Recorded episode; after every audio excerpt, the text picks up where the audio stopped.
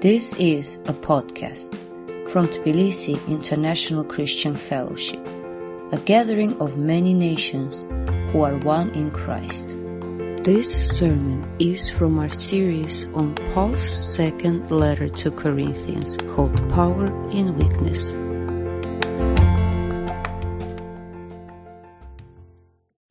So, what we are starting today is a series of messages of meditations on Paul's second letter to the Corinthians.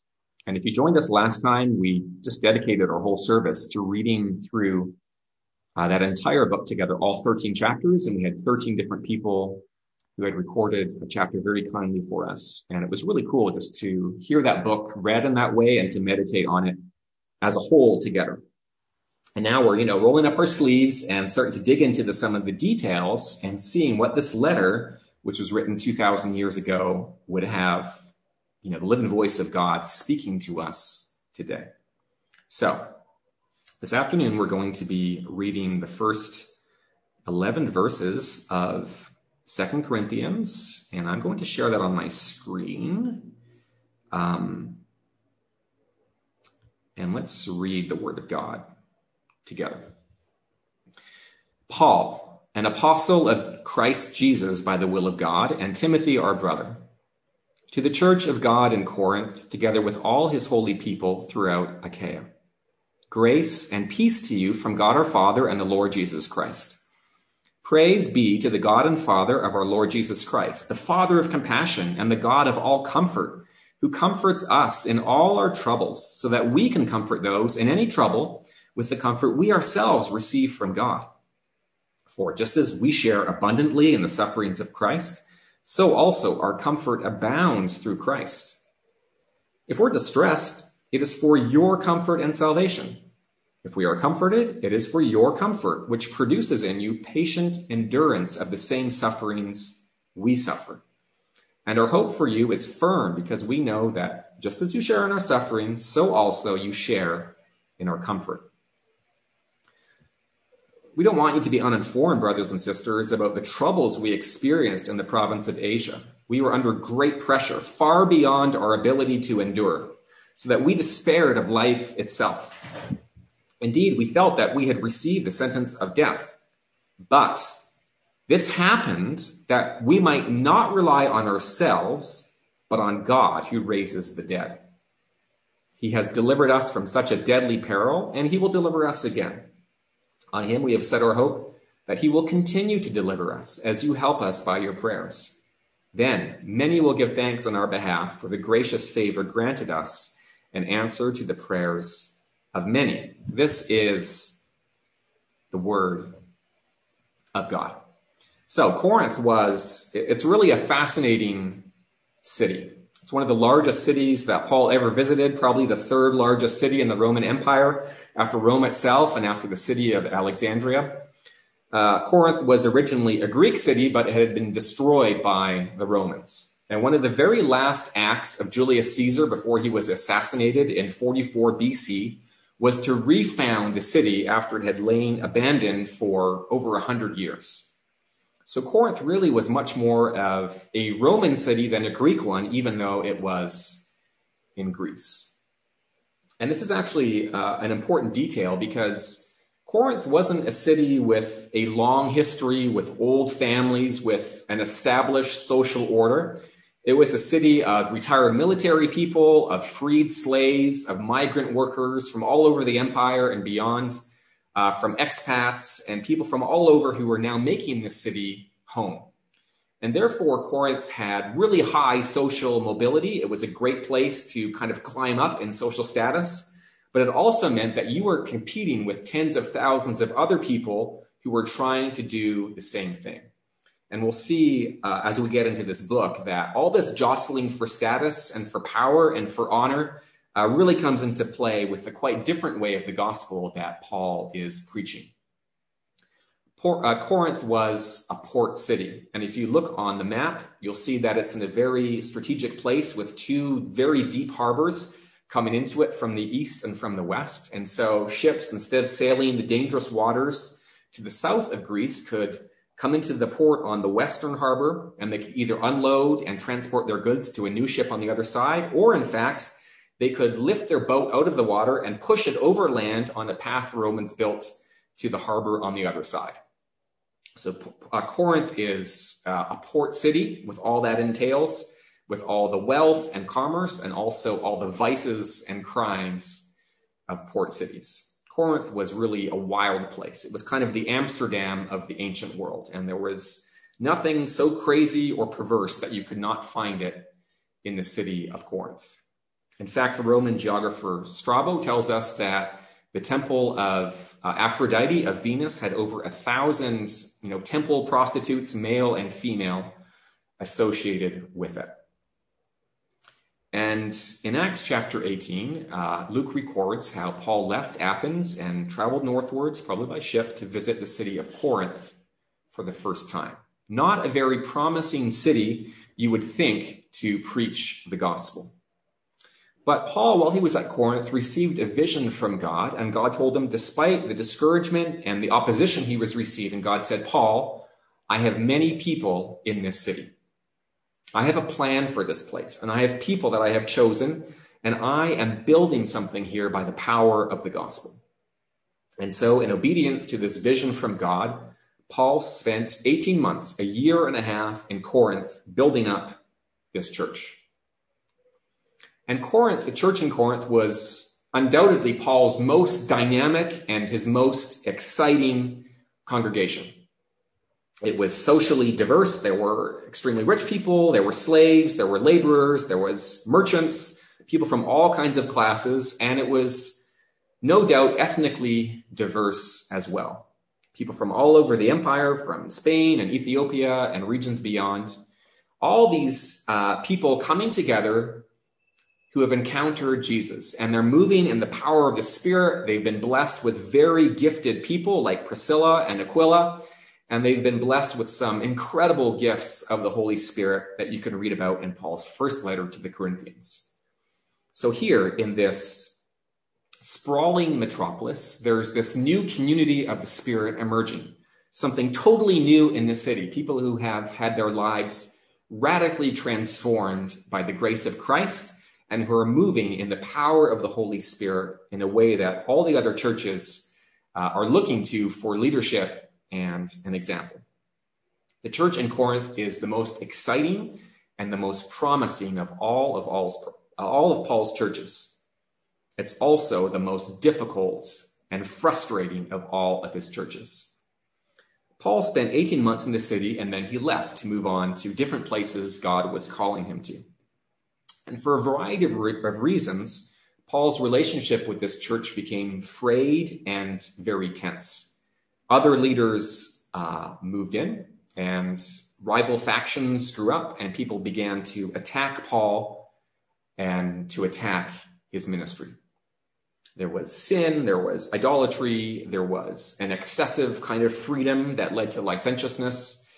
And Paul himself is experiencing a lot of pain through this church.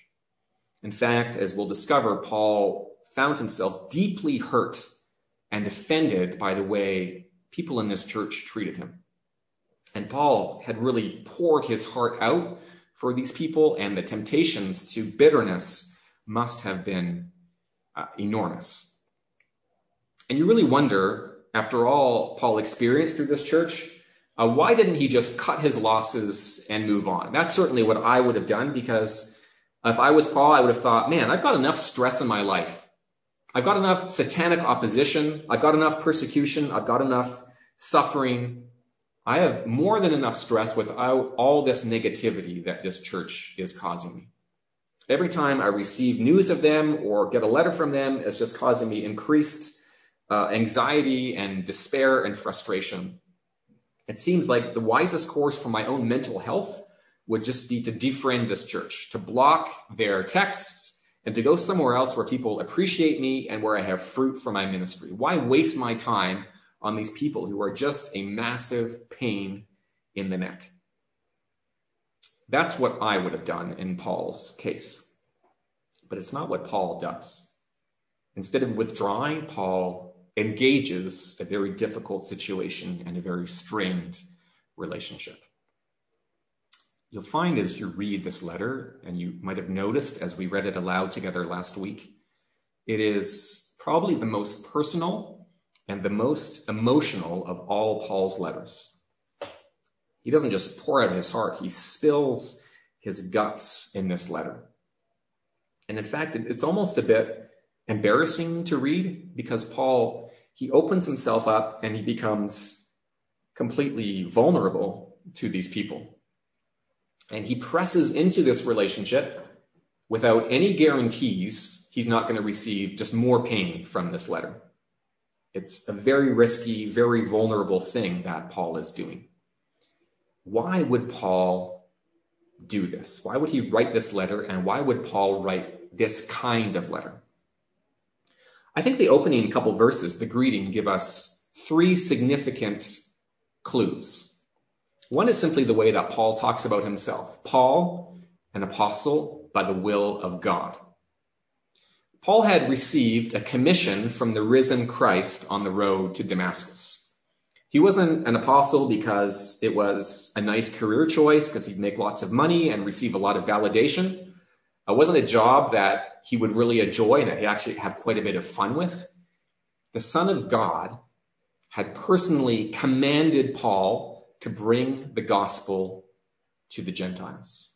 And then God had appeared to Paul in a vision to command him to press on with this relationship.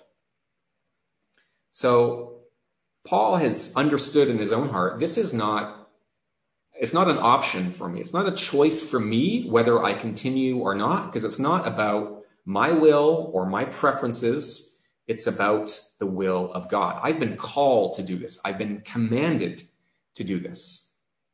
And he also recognized the people he was writing to were not just ordinary people. You'll see that Paul looks at them with the eyes of God. He addresses them as the church that's at Corinth, with all the saints, all of God's holy people who are in the whole of Achaia, the province around Corinth. In the flesh, Paul would have seen this church as a collection of extremely aggravating people.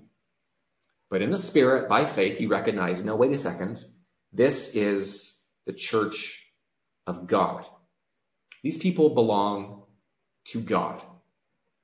And God, in his sovereignty and in his grace, has assembled a new family in the city brothers and sisters who belong to one Father. This is the church that Jesus Christ has purchased with his own blood.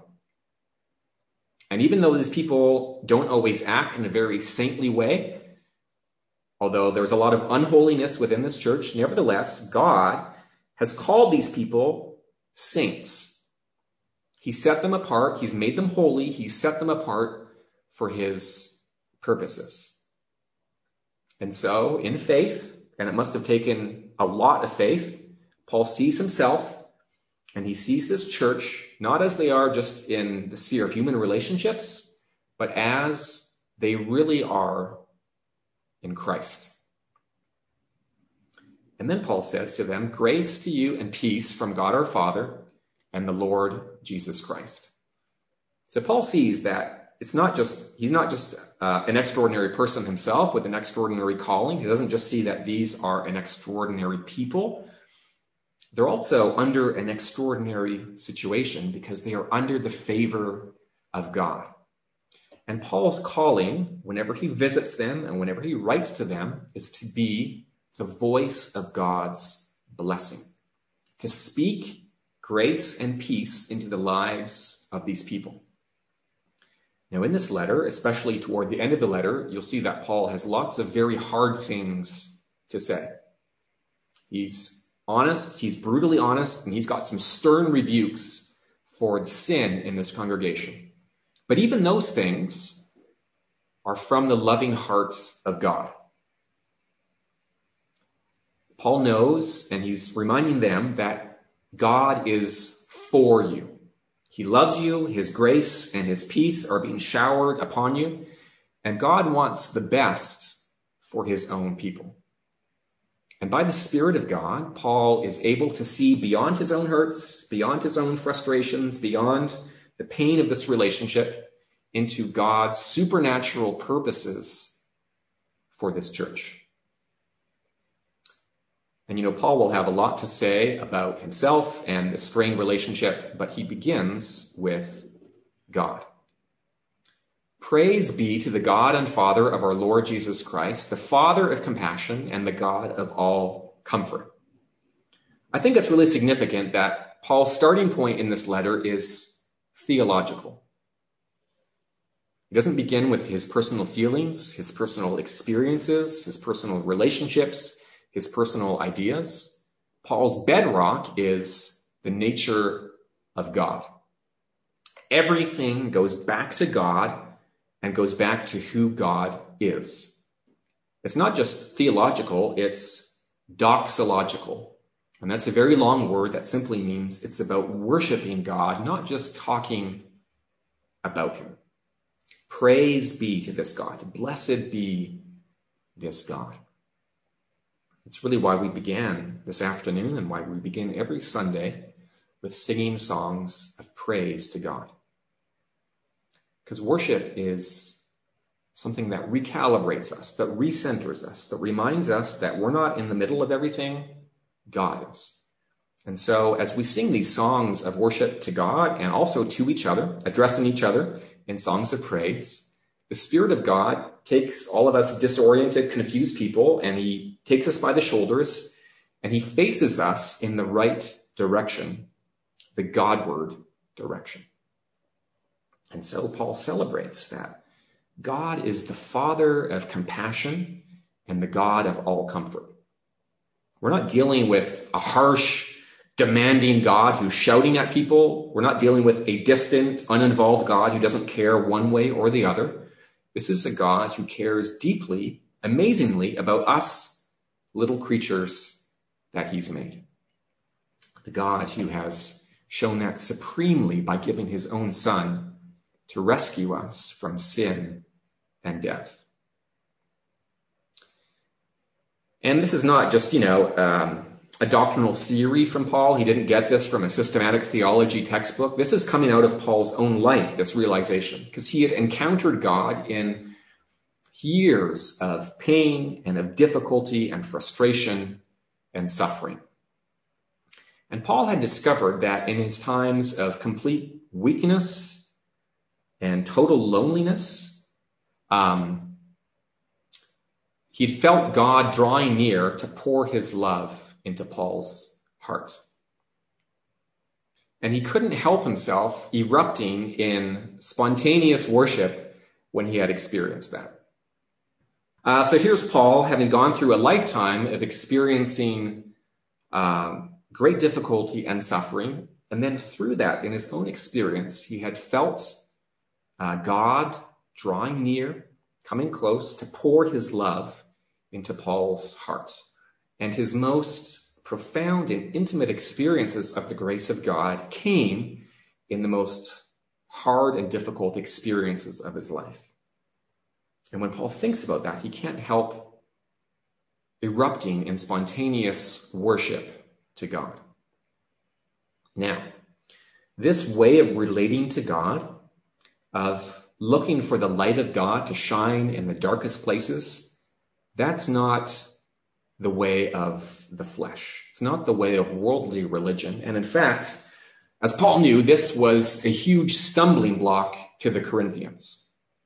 Their whole culture was about success and prosperity, about climbing the ladder and moving up in the world. And so what they were looking for was a religion that would give them um, you know, the boost to this next level in life that would give them the power to achieve what their culture and their own hearts were telling them to pursue. And that's why the church in Corinth was so attracted to all Paul's rivals who showed up after him, these super apostles.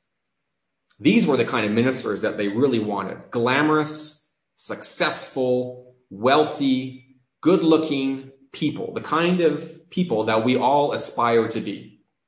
The super apostles were highly Instagrammable. They had good tans, they had beautiful teeth, they had expensive fashion sneakers. The super apostles, They were the kind of people playing basketball shirtless with Justin Bieber and posting that on social media. They were having dinner with the political and business leaders in Corinth. They were well connected. And not only that, these were inspiring motivational speakers. And you would leave church in Corinth after the super apostle spoke, and you would feel incredible about yourself. And you would feel like some of their success and glamour and power had rubbed up, had rubbed off on you. And by comparison, frankly, Paul was, well, the guy was just, he was just a bit of an embarrassment. The worst thing was that Paul, he talked about himself and he acted like a slave. He had no sense of cultivating the right people and connections. Paul was, in fact, not a great speaker. He wasn't very inspiring. The guy was just, he was just depressing. And his ministry wasn't a magnet for success. In fact, the news they received from Paul is that he just seemed to suffer one mishap after another. And this uh, obstacle, this stumbling block, is one of the biggest issues that Paul is dealing with in Second Corinthians. Second Corinthians talks about suffering more than any other book, any other letter of Paul's in the New Testament. And the surprising thing is that Paul, they might have been embarrassed about Paul and his suffering. He is not embarrassed at all. He doesn't try to explain away suffering or to get God off the hook. In fact, bizarrely, Paul glories in his sufferings, his humiliation, and his weakness. And Paul's insight is that Christianity is not like every other religion. He's not saying, oh, it's like everything else, just more effective at getting you what you want. Paul's saying, you know what, we're following our supreme leader, the man we follow is a Jewish peasant who was tortured and then executed as a slave before being miraculously raised from the dead. It's a V shaped story, the story of Jesus, the God who, instead of climbing upwards, descends to the very lowest place and takes on himself the form of a servant and then is vindicated by God and glorified by him. And therefore, if you are a Christian, if you are a little Christ, if you are a disciple of Jesus, that means that demands that you embrace the story of Jesus as the pattern for your own life.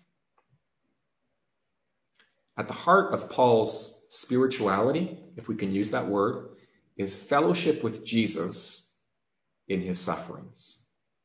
Verse 5 We share abundantly in the sufferings of Christ. You want the abundant life, Paul says? Here it is abundant participation in the sufferings of Jesus. Because God had so radically changed Paul's heart that what Paul longed for most what Paul most deeply craved was not success, even ministry success. What Paul longed for was Jesus himself. He just wanted to be as close to Christ as possible, and he would pay whatever cost was needed to come close to Jesus. And Paul realized as he went on and matured in grace, he realized that all the abuse and the pain and the suffering of his ministry was not uh, an accident. It was the Spirit's way of knowing Jesus more deeply. I want to know Christ, Paul says to the Philippian church.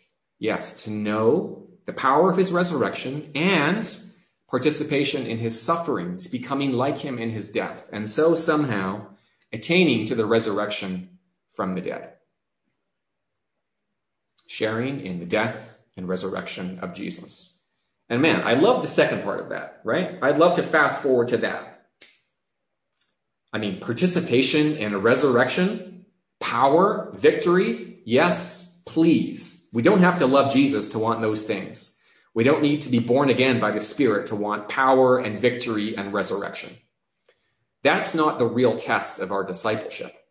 The real test of our discipleship the real test of whether we are truly following Jesus or just idolatry under a different name, the real test is are we willing to participate with Christ in suffering?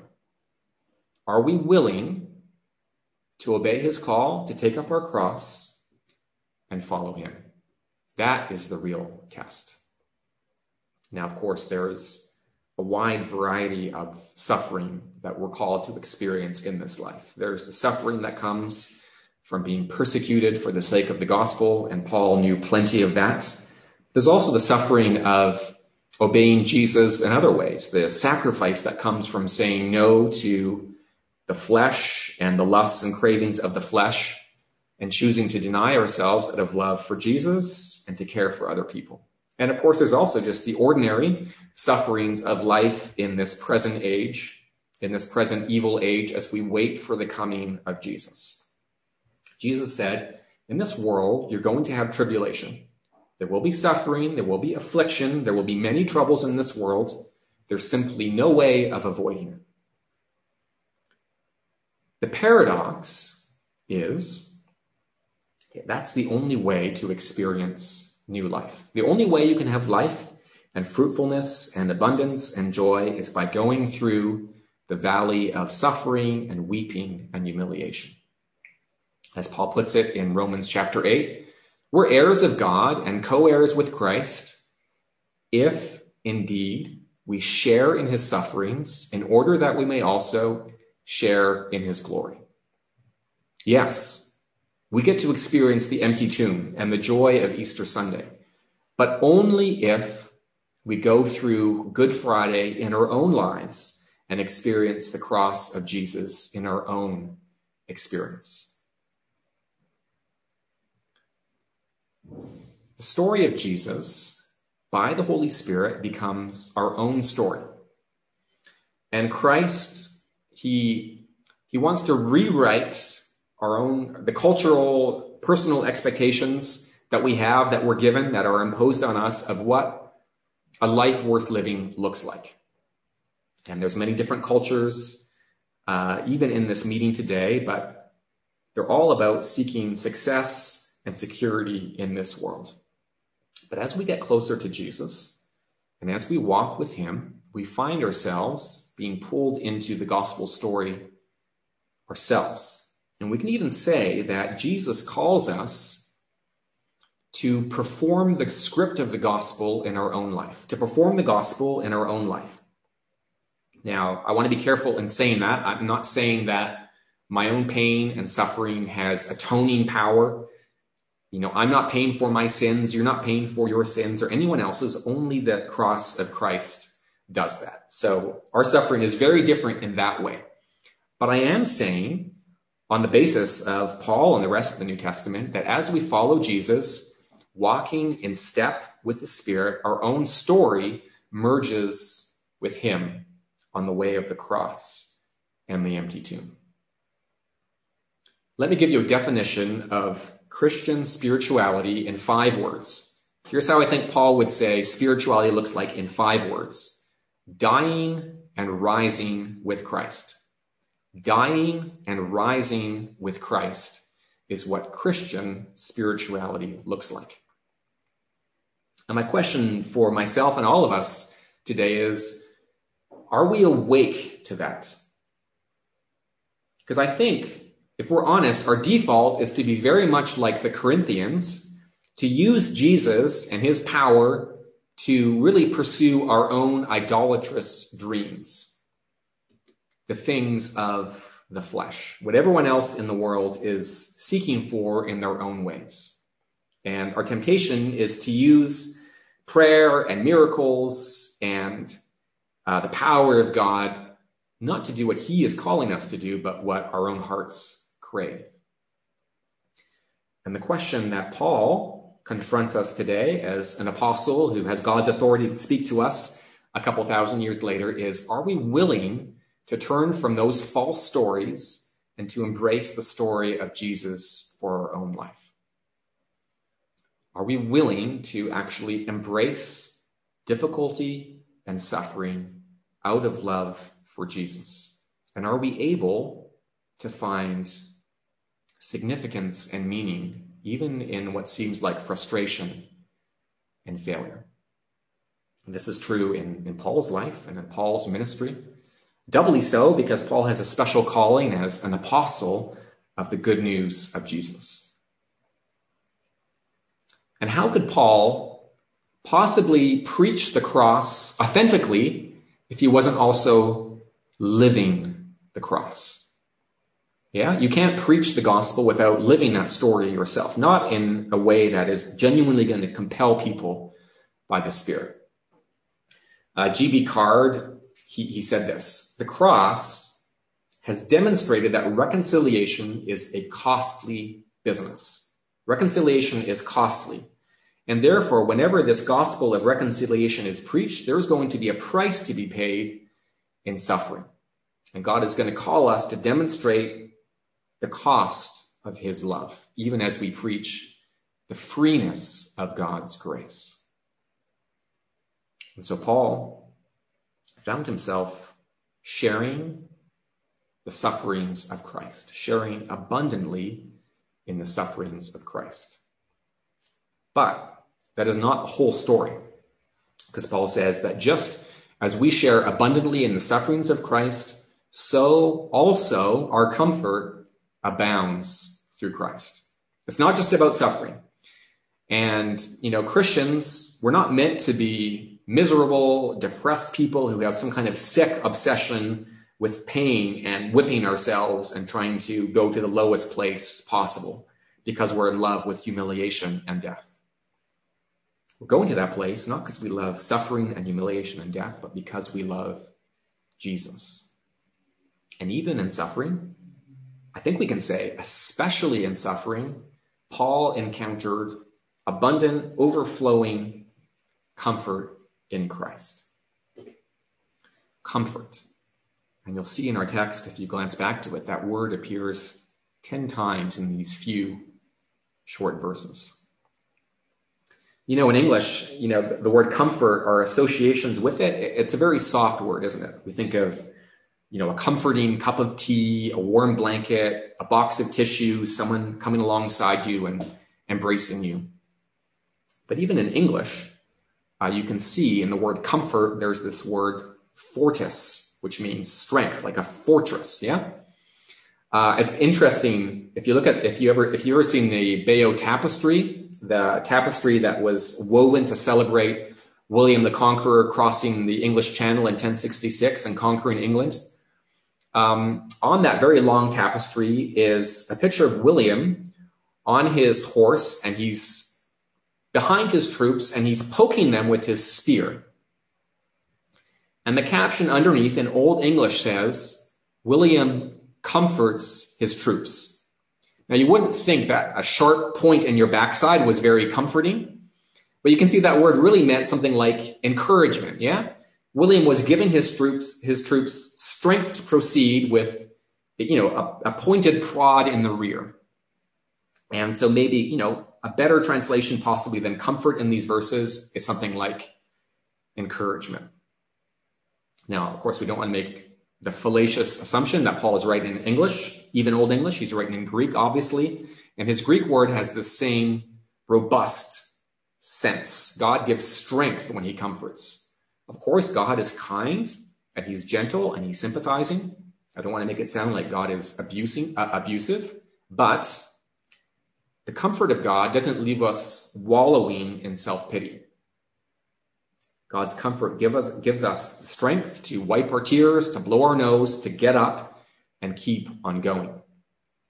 As Isaiah says, God, when he comforts, he strengthens the feeble hands. He steadies the knees that are about to give way. Okay, so that's kind of what comfort is and how it works. But what does comfort say? How does, how does God comfort us? How did, how did God comfort Paul when he was suffering? Well, I think in the first place, as we've alluded to, um, Paul was comforted when he suffered by realizing that he was experiencing fellowship with Jesus. The Spirit assured him that Paul's sufferings were not accidental, that God wasn't torturing him, that God hadn't forgotten him. Paul's suffering was deeply meaningful because it was the place of nearness to Jesus. And even in our darkest places, when the Spirit opens our eyes, we can see the footsteps of Jesus in that place. It's the way of the cross. And when we suffer in faithfulness to Him, we're being drawn into a deeper participation in the life of Christ. And we're knowing Jesus in a way we would never know him if our life was simply pure sailing and continuous victory all the time. A profound fellowship with Jesus. That's the first um, kind of comfort that God gives in suffering, I think. The second one is learning a deeper dependence on God. You jump forward into verse eight and verses eight and nine, Paul kind of expresses this in terms of his own experience.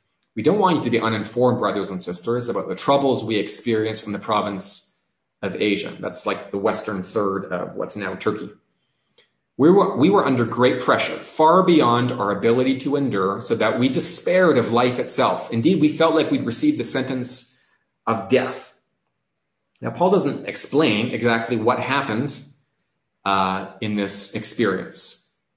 Some, it was something crushing, some experience that nearly destroyed him.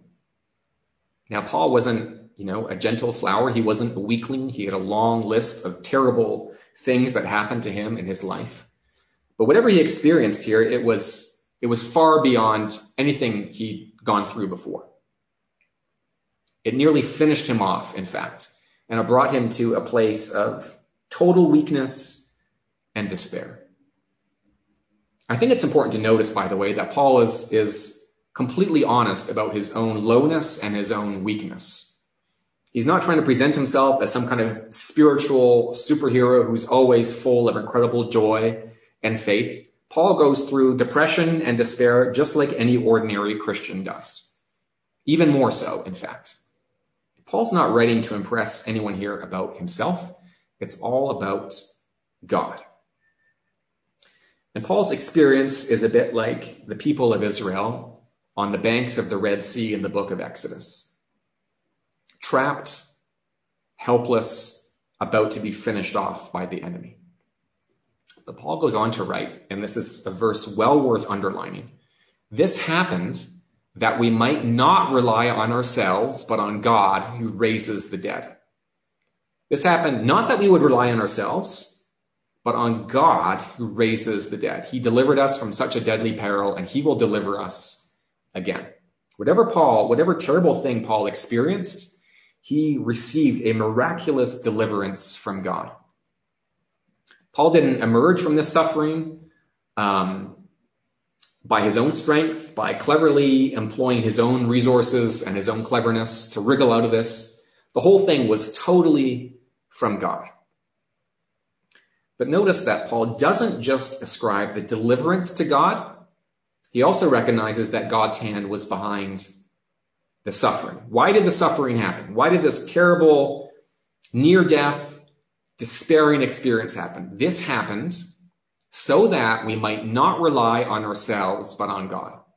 There was actually a, a purpose, a divine purpose behind the deadly peril to destroy Paul's self confidence and to increase his reliance on God.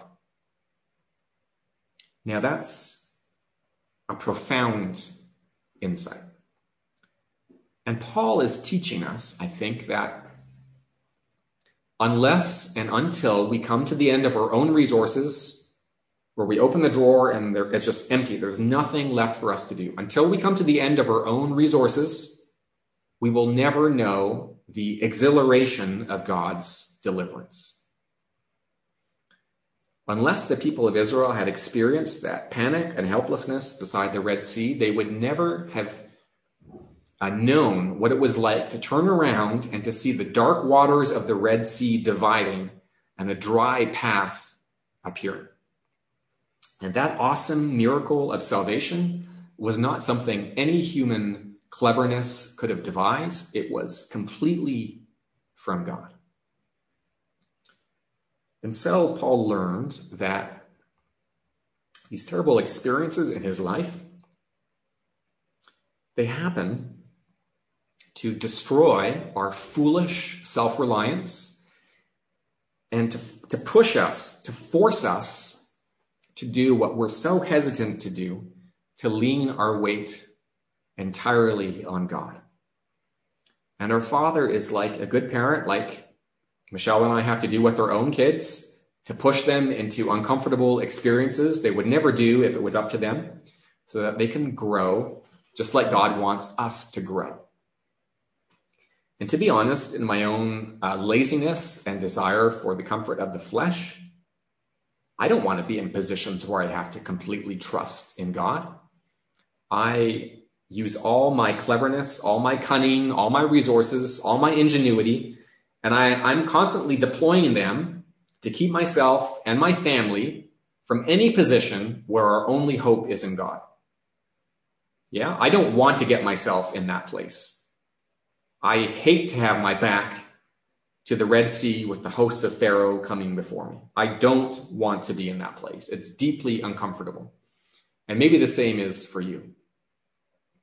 And my flesh is just scrambling as far away from that kind of uh, uncomfortable position of weakness as it can. But our loving Father wants us to understand that is the only place we're ever going to get to sing and dance with Miriam on the other side. Yeah, and our good father is not being cruel when he puts us in that position, much as we might accuse him of that when we're in it. He's pushing his reluctant children into the place of true growth and ultimate joy. To learn what it means to really rely completely on God and experience how God comes through to deliver his waiting people. So, fellowship with Jesus, depending on God. And here's, I think, a third reason, although it's the first one that Paul lists. Third encouragement, third comfort in suffering is that God uses our suffering to help other people. Verse 4 God comforts us in all our troubles so that we can comfort those in any trouble with the comfort that we ourselves receive from God. You know what Paul realizes? It's not, it's not just my personal story. We're all part of something much bigger than just ourselves. We're members of the family of God where we hold all things in common, not just material possessions. Yeah, we're called to weep with those who weep and to rejoice with those who rejoice. I think there's something there's something powerful in the loneliness of suffering to be cared for by another brother or sister who has experienced the same thing. And you, you probably know if you've gone through something difficult in your life that it's just so feeble when a Christian friend or even a pastor tries to tries to understand and tries to encourage you, but they don't know. They've never experienced that. And they're words, they're well meaning words, but they're not very helpful. In fact, often their clumsy words are quite unhelpful, and you have to kind of shut them out and ignore that because they just have not walked this particular path of suffering with you, and so they're not able to comfort you very effectively. But it's so different, isn't it, when someone comes alongside you and they say to you, you know what, I, I also know what it's like to struggle with mental illness, or I was also sexually abused, or we also lost a baby. And I know my story is not identical to yours, but I think I have some understanding of what you're going through. I just want to share with you, you know, how God met me in that experience and how God healed me. And man, if you have you know, things just open up when someone who has gone through that same suffering comes alongside of you. And it's actually, I think, a profound experience of our sympathetic high priest who understands human weakness and pain, of Jesus himself ministering comfort to someone that he has called to walk this path before us. And there's a special awareness we're given of the love of God in those conversations, an awareness of how generous and how costly God's love is. Because it has come at the price of someone else, another brother or sister. It's come at the price of deep pain in their own experience. And now they're caring for us. And we're experiencing the nearness and the compassion and the comfort of God in our own life. And also, given the realization, the privilege that God is calling us to do the same thing, to pass on this overflowing, abundant comfort to those who are behind us, who are also suffering, who are also feeling discouraged and despairing and lonely, and that we might be, uh, we might have a special way of ministering to them. You know, and when the people of God are experiencing this kind of fellowship, the fellowship of those who suffer together, who pray together, who are comforted together, man, that is deeply powerful. And that is what the family of God is meant to be. And that's what this church family is called to be. And reading this passage, uh, I'm aware that TICF has a lot of room to grow in this regard. I think we have, God is calling us to really extend ourselves and being the kind of people who share suffering and who share comfort in a way that we're not really doing. And this kind of um, family life, this kind of deep sharing of pain and comfort, it can't happen if we just show up for the service, if we just log on to Zoom and log off, and we don't bother cultivating relationships uh, beyond just consuming some worship and a message together. Jesus is calling us to a different kind of uh, way of relating and a different kind of story. He's calling us to an abundant life, it's true, a life overflowing with suffering, but also one overflowing with the comfort of the gospel, the comfort of Jesus himself. And I guess our question is that we all need to be asking ourselves is, is this the kind of life that we actually want? Are we willing to embrace this kind of life? Or are we continuing to buy into the lives of the world and our culture and, quite frankly, our own flesh, a life of success and ease and unbroken victory? Being willing to follow Jesus into suffering, that is a supernatural miracle. It's really impossible apart from a huge work of God in our own hearts because we're all backing away as fast as we can in the flesh from any kind of pain. And really, the only thing that can possibly overcome our selfishness is a deep experience of the love of God in Christ. Because Jesus, too, had every reason to back away from suffering. He was in the position of supreme comfort and supreme power and supreme glory, and yet, for the love of weak people and sinful people, in fact, rebellious and infuriating people, people who had not just strained, but broken and shattered their relationship with him, Jesus chose to engage. He chose to come down, to enter into the darkness, to descend, to take on himself the form of a slave, and to die on the cross for us. Jesus did that joyfully because he loves you. He wants to know you. He wants to be in relationship with you.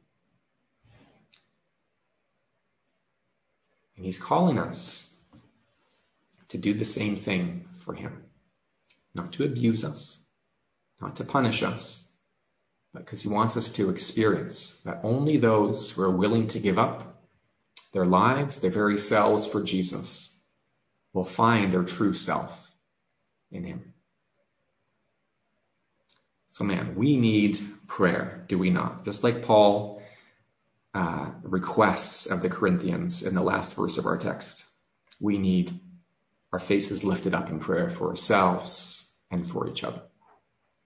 So let's pray now that God would help us receive this word into our own lives. And I want to pray a very short prayer from the Book of Common Prayer written 500 years ago. Uh, one well worth praying again and again, and I'll share it in the chat in, in a minute. Let's bow our heads and pray this prayer.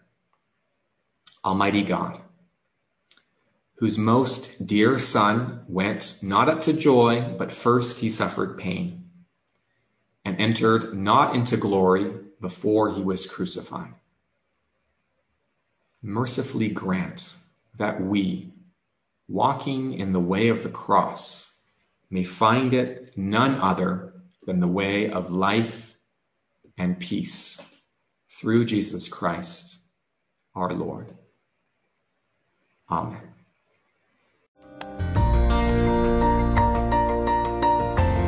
This podcast was from Tbilisi International Christian Fellowship. Learn more about us online at ticf-georgia.org. Thanks for listening.